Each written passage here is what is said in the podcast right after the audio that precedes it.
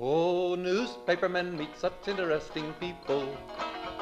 They know the lowdown, now it can be told. I'll tell you quite reliably off the record about some charming people I have known. For I meet politicians and grafters by the score, killers plain and fancy, it's really quite a bore. Oh, newspapermen meet such interesting people. They wallow in corruption, crime, and gore. Ting-ling-ling, city desk, full the press, full the press. Extra, extra, read all about it. It's a mess, meets the test. Oh, newspapermen meet such interesting people. It's wonderful to represent the press. Media Project, an opportunity for us to talk about the interesting issues in the news media of the week, and we welcome you to join us as we have some veteran journalists with some conversation about what's going on locally and nationally. I'm Rex Smith, along with Judy Patrick, Rosemary Armao, and Alan Chartock this week, and we're happy to have some conversation with you. So, Alan, we'll start with you, please, if we could. YouTube has pushed back against anti vaxxers. It has banned some prominent anti vaccine activists, blocking all anti vaccine content that is not just coronavirus vaccine, but uh, among the others, Robert F. Kennedy Jr., of course. What do you think about this? There are some who say that no, social media ought to be open to all. What do you think? Well, let me ask you this in reaction to that very provocative and good question, Rex, as always. My question to you would be Did the people at the private company, the Times Union of Albany, New York, have the right to say, we don't want something or someone or something in the paper? Didn't you have that right? Absolutely so. So if it was a public utility or something like that, well, why not? You know, then you could have an argument about that. But it seems to me YouTube has the right to do that and to take the consequences. Now, if they did something that I really liked and they took it off, I might not feel so good about it. But on the other hand, I would still recognize that it's their right. Rosemary, what do you think? I think that it's not effective to just take them off. I am inclined to say, yeah, good, about time. I was happy when they took Trump off too. But in fact, when they silence people like that, it kind of increases the view that all of the media is biased and that certain views cannot be expressed. So while I empathize with it, and I certainly understand, especially in this case, misinformation about vaccines leads to death, there certainly is good motivation for it. It's not effective to simply remove the people. I think it would be better to run what they say, but with caveats. And if you're reading this, you also need to read this. This is a disputed view. I think there's probably a better way to do it. Judy, you have any different thoughts on that? Yeah, there's got to be a better way. I mean, certainly, uh, YouTube, Twitter, Facebook, all those social media companies have the right to try to moderate their reforms, but there's so much out there. It's almost too little, too late. What YouTube is doing now is taking off anti-vaccine in general. Before they had taken off anti-COVID vaccine information, but they have plenty of exceptions. Personally, of it, you know, the average Josephine says she wants to, you know, give her anecdote about how you know her mm-hmm. cousin was made sterile by some vaccine. She's still allowed to do that. And you know what? My Facebook is feeding me tons of information. These kind of memes that are anti-science, anti-vaccine. It is more than just videos. You know, there are billions of these videos out there, and it's you know a small step, but it's a tiny little step towards resolving this problem. I agree with Rosemary. We need to more aggressively fight back against this bad information. World War II comes along. I think about World War II. I'm the only one on the panel who was alive during World War II. Nevertheless, you know, if the government wanted to draft people, they drafted people. They said, you don't get a choice. We, we are the ones who are going to make that choice for you. Now, my sense of this is that it would be appropriate for the country to say to anti vaxxers who are going to kill so many people because of their attitude, no, we get to say that you are so threatening to the civilization that we're in that you're not allowed to be on our air or in our place. I think it's interesting that you're equating government action with YouTube. That's Yes. how powerful the tech has become. They're not government at all. It's a private enterprise. So again, of course, their right to do this is not in question. It's whether it's the right thing to do to silence people. And you know, certain people I would like to see silenced. I'm personally in favor of it. But my point, and Judy's again, is that's not the way to conduct a debate and an ongoing discussion. I also like your point, Judy, that this has gone beyond opposition to COVID vaccine vaccines. This has now become opposition to any kind of vaccine, smallpox and polio and measles, and it's, it is becoming extremely dangerous. It is a public health crisis. But tech is new. This high tech stuff, social media is all new. How do you rein in misinformation spreading like wildfire on those media? Should the government be regulating it? Here's what is making the difference here, and, and, this is actually what Alan alluded to at the beginning. These platforms made their billions of dollars and got their hundreds of millions of adherents by making themselves available to everyone, by in effect making themselves into a power greater than any individual government.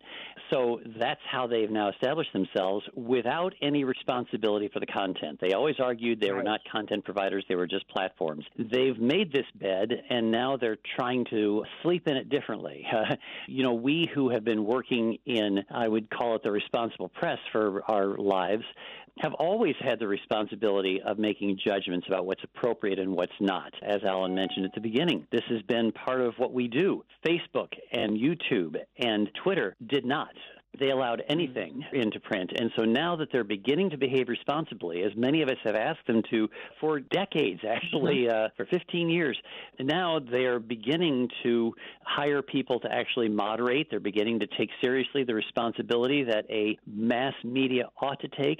And it's going to blow up their business model if they really do it appropriately. If they really do take down material that is not true or that is objectionable, people are going to turn to other platforms, as you mm-hmm. mentioned, Rosemary. But I think that's going to be okay. I think that's what's going to have to happen mm-hmm. because you can't just have private entities running rampant with information that is flatly untrue, right? A very good point. It also is ironic that they're now finally acting as we have asked them to, as you say, and yet there's never been more calls for government regulation. And that makes me worried, even though I think they are a little out of, more than a little out of control. If you read the Wall Street Journal, the government stepping in doesn't seem like it would provide a solution.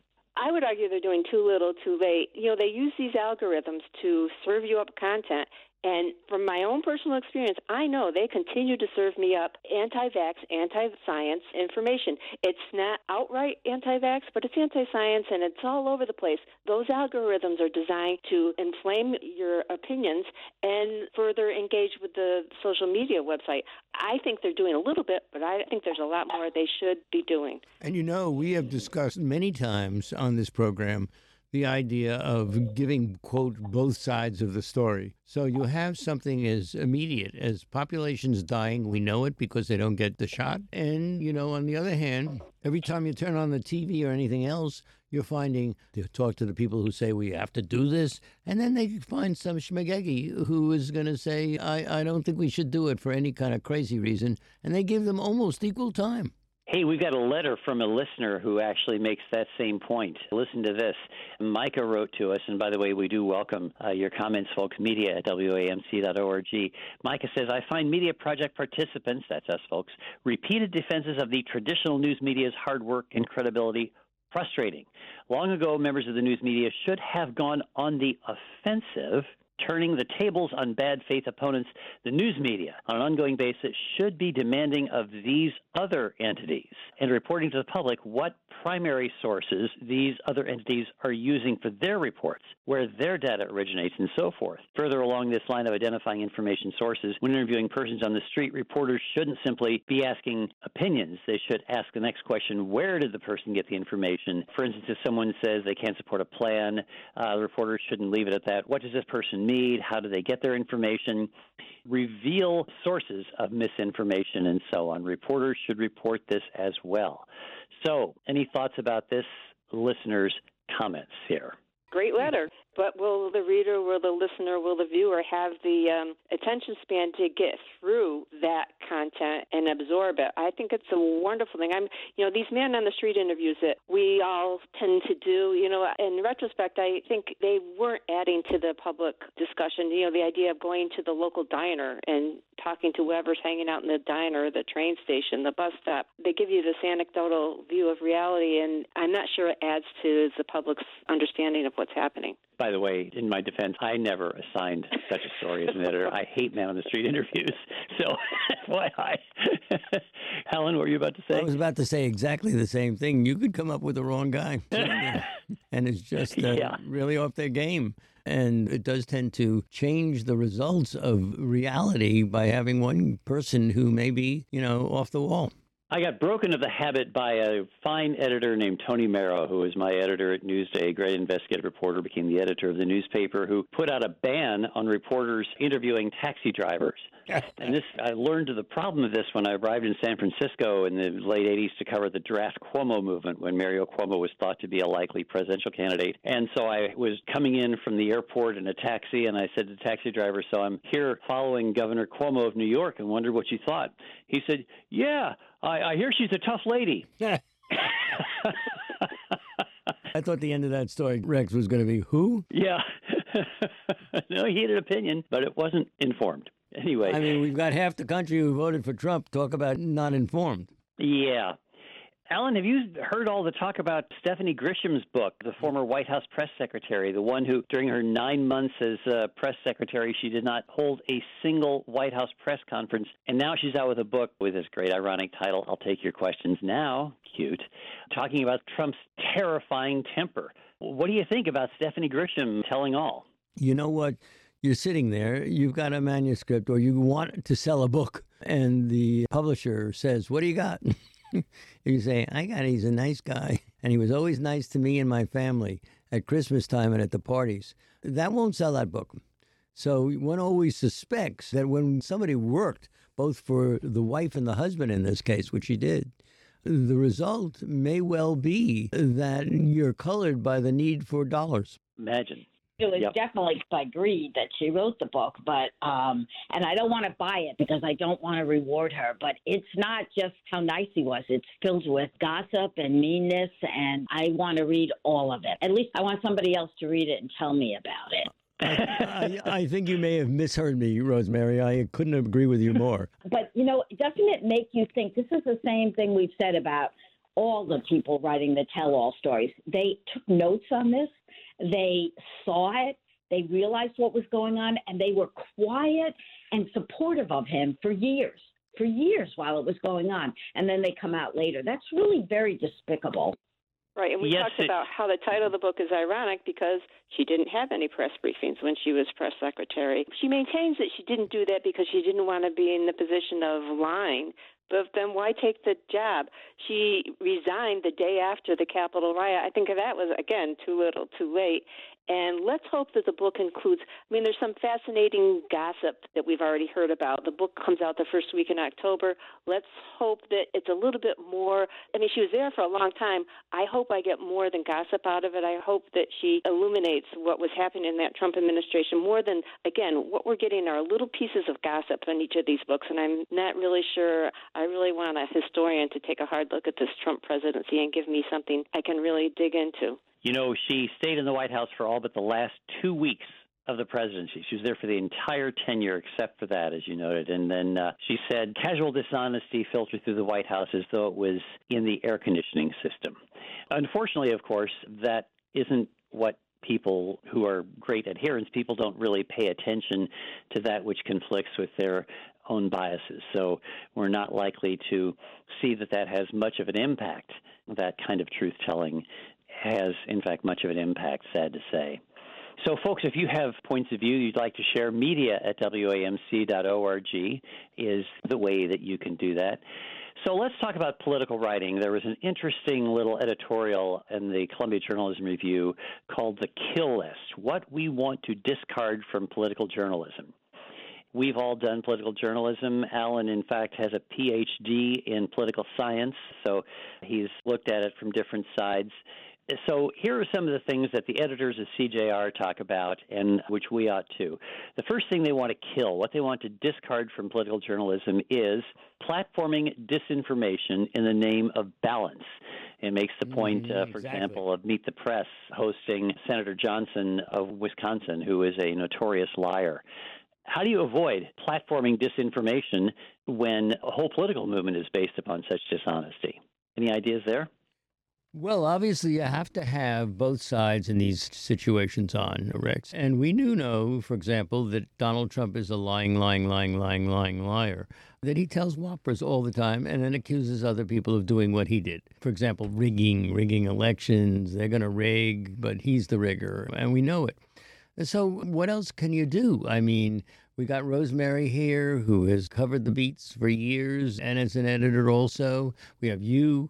And, and, of course, we have Judy. And what do you do? Not cover the other side because you think that they're lying or because you think they're not up to it or you think they're out of balance? Yeah, increasingly, I am thinking that is the only solution. I have done this for years, as we all have, but this is a new thing. Trump is holding rallies right now. Thousands of people are going to them. And he says in them, I won the election in Arizona and the forensic audit proves it. And of course, it was not a forensic audit, it was a hoax. And it didn't prove it. It still showed that he lost. And so it's an outright lie and it's being projected to millions of people. The, the congressional hearings held this week with Matt Gaetz just screaming at General Milley, speaking untruths in front of everything. It's as if there's no shame, as if there's no compulsion to speak the truth anymore. And media should not be covering falsehood. It should be saying he held a rally and he said untrue things. And that's the coverage I am seeing. But there are some networks, Fox happily is not one of them, but OAN is one that's running the rallies in full full of lies and misinformation.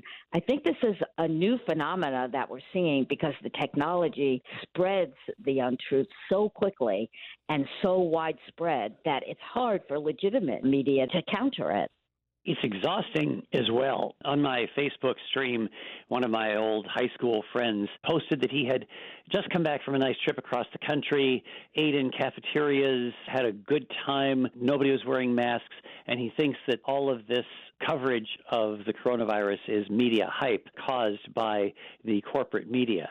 And at a certain level, I'm just exhausted from trying to push back about it. At a certain level, you decide, what can you do? You can't fight all of the misinformation that's out there. And I don't want to be unable to contend with it, but when, frankly, the Republican Party these days has become enamored of lies and is basing its campaigns on the Trump big lie it's really hard when that is one stream of one of the two major streams of American politics. When your commitment is to truth telling, you find it very difficult to figure out how to actually cover that stuff without falling into the trap. Well, that's right. I was struck as we speak today by a very good article in the New York Times, which talked about a bunch of Republicans, including Alphonse D'Amato and some other conservatives, who were gathered in a room. Now, this is really good reporting, I think uh, who were gathered in a room to support the governor who has taken over, Kathy Hochul, so that the conservatives in that room were meeting with some of the most right wing uh, Republican people that we know in New York State. And the Times did a great job in basically crashing the meeting and telling everybody that these were the people. So that I think, you know, it becomes very important to have good reporting as an antidote to some of the lies. I don't know what else you can do. Absolutely. Here's another kill list what we want to discard from political journalism, according to the editors of Columbia Journalism Review combative questions engineered to be TV moments. Now, the question is this sometimes when you're in a, a uh, an interview situation or in a press conference, is it okay to ask a provocative question to elicit an interesting comment or is that bad form? Is that journalistically, ethically inappropriate? What, what do you think about such combative questions? Judy, you want to take a crack at that one? Yeah, you know, I think when you watch network news or, or cable news, you, I think both sides are guilty. Politicians often never answer the question asked, and that frustrates the reporters. But the reporters are also trying to get a moment. I agree. Sometimes they ask misleading questions. You know, when did you stop beating your wife? Kind of questions. But again, I think reporters are frustrated because politicians don't answer the questions that were asked. They say what they want to say, and often it has nothing to do with the actual question. I think they're trying to ask often provocative questions, but they're trying to nail someone down about whether or not they have the votes for the infrastructure bill, for example, um, because they're getting evasive and misleading answers. That may be why they're asking those kind of questions. Mm. I would hate to see a ban on any kind of questions because provocative is in the eye of the person being questioned. If you will remember, Donald Trump got incensed by really very common questions about why did you do this, but if it was asked by a woman or especially a woman of color, he took offense at it. Anything that Jim Acosta asked was regarded as provocative just because it was him asking the question. So I don't like that. And certainly he has the right to say, you're just trying to, you know, to increase the temperature here. That's not helpful. That would be a good response. Biden has answered angrily to some questions and then come back and apologize for it later. But I don't think there should be any rule about questions. And actually, every once in a while, I like a provoking question. Mm-hmm. I'm so yeah. surprised.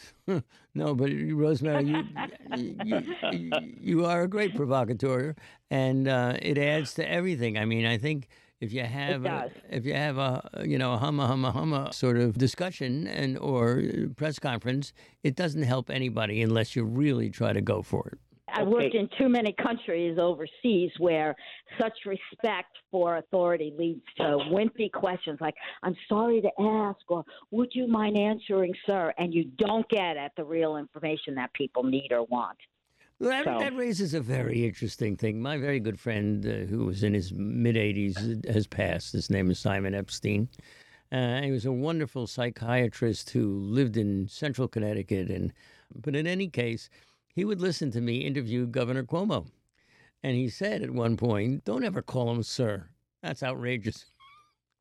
Right. Yeah. That, that's outrageous. He's your servant. yeah, right. Uh, so, so we have to be very careful about how nice we are, or how subservient we are, as Rosemary just put it.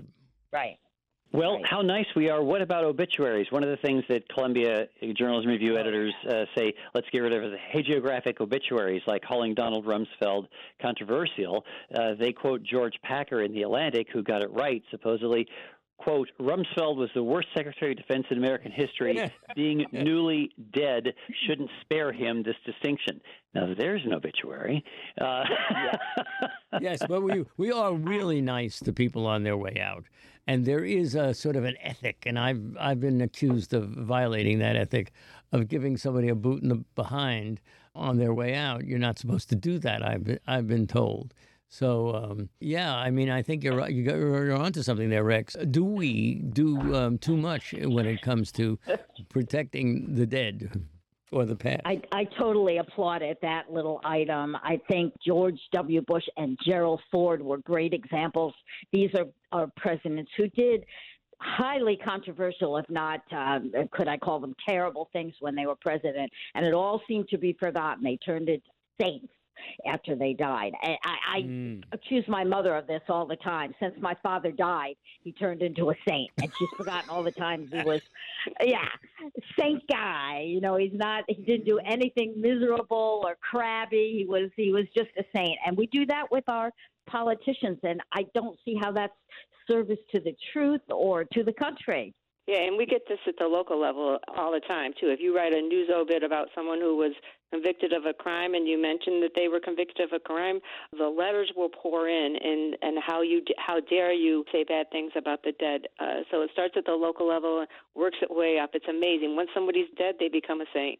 Absolutely true, and uh, I've, we've all had this experience at the local level where uh, you're not expected to uh, bring unhappiness to the family. It's actually one of the reasons I think uh, why newspapers abandoned uh, the practice of uh, staff-written obituaries. Now, it is still done for people who are prominent in the news, but most obituaries now, of course, actually the real reason was because it's a revenue stream now. most of the obituaries in the paper are paid obituaries. So that actually removes the responsibility from the newsroom of truth telling uh, about uh, the person who's died. so what if a it's a lie? way to get around it. You know, it's a it's a very good point, Rex. What happens if it's a lie? What happens if you say this guy's a saint and it turns out, of course, he's a total miscreant? Does the newspaper have any responsibility not to run that piece? It's not the editor's responsibility at that point if it's a paid obituary. It is, uh, and this has happened occasionally where there's been something in a paid obituary that was not true, and the advertising director ends up being the person who has to deal with it. Uh, this is one of the perils that uh, you get into if you yield what has traditionally been perceived as an editorial responsibility and turn it into advertising. Mm-hmm. Um, but it's a, just an expectation people have had. Folks sometimes don't make a distinction between what is paid for in a newspaper and what is meant to be the truth telling responsibility. They they see it as all one thing. Especially especially Rex when newspapers obviously don't only run paid obituaries. They also obituaryize, I suppose that's not a word, uh, themselves, so that now people have to decide what's paid for and what's what's honest journalism. Obituary eyes. There you go. Okay, finally today, we ought to note that for local uh, listeners of uh, WAMC, the Times Union Center will not be called that shortly. The 15 year naming rights that the Times Union has had for the center is going to expire. The newspaper is not going to pay for that anymore. So, Alan, are you going to take it over for WAMC? Maybe call it the Chartock Center? Not on your life, period. No, we don't have missing that. a great we, opportunity. We do not have that kind of money. We're just a poor public radio station struggling to get by. And the idea that that kind of money can be spent just shows you that all is not lost. Newspapers, I know we cry about that a lot, that newspapers are dying and all the rest of it. But some of them can afford to put their name on a center like that and pay a lot of money for it. All right, that's it. The Media Project is up for this week. Alan Chartock, Rosemary Armao, Judy Patrick, and I'm Rex Smith with gratitude to our producer, David Gastina, and to you folks for joining us this week on the Media Project. Finally, the movies notwithstanding, they all got tired of patches on their pants. They organized a union to get a living wage. They joined with other actors upon a living stage. Now newspapermen are such interesting. The Media Project is a production of WAMC Northeast Public Radio. Alan Chartock is CEO of WAMC, Professor Emeritus at the State University of New York, commentator, columnist, and author. Rex Smith is the former editor of the Albany Times Union. Judy Patrick is the Vice President for Editorial Development for the New York Press Association. And Rosemary Armao is an investigative journalist and adjunct professor at the University at Albany. You can listen to or podcast the Media Project anytime at WAMC.org or just download the WAMC app for your iPhone or Android at the Play Store today. Thanks for listening. Never has complained. Ah, but publishers have worries, for publishers must go to working folks for readers and to big shots for their dough. Now publishers are such interesting people. It could be prostitution, I don't know. Ting-a-ling-a-ling, circulation, ting-a-ling-a-ling, advertising, get those readers, get that payoff. What a headache, what a mess. Oh, publishers are such interesting people. Let's give three cheers for freedom of the press.